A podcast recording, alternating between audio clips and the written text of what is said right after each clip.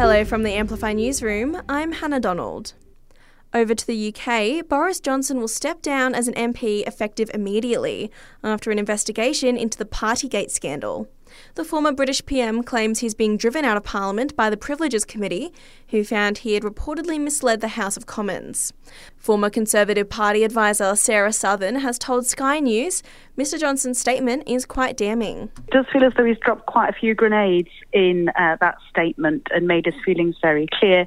He's clearly very unhappy with the Privileges Committee. He doesn't feel as though he's kind of had a, a fair go at that. The PM continues to back ACT Senator Katy Gallagher over the Brittany Higgins case. Pressure's rising on Gallagher to reveal if she knew about Higgins' rape allegations before they were made public. The coalition is accusing her of misleading Parliament. The ACT government says it can start working on certain parts of its takeover of Calvary Public Hospital after the ACT Supreme Court dismissed a bid to prevent the move.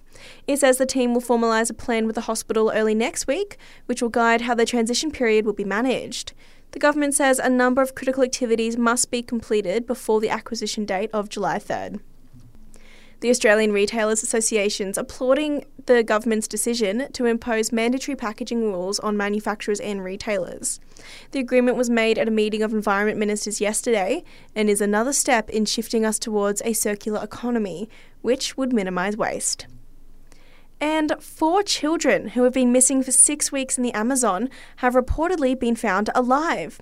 It's understood the brothers, aged between 1 and 13 years old, were in the plane when it crashed into the jungle on the 1st of May, killing their mother and pilot.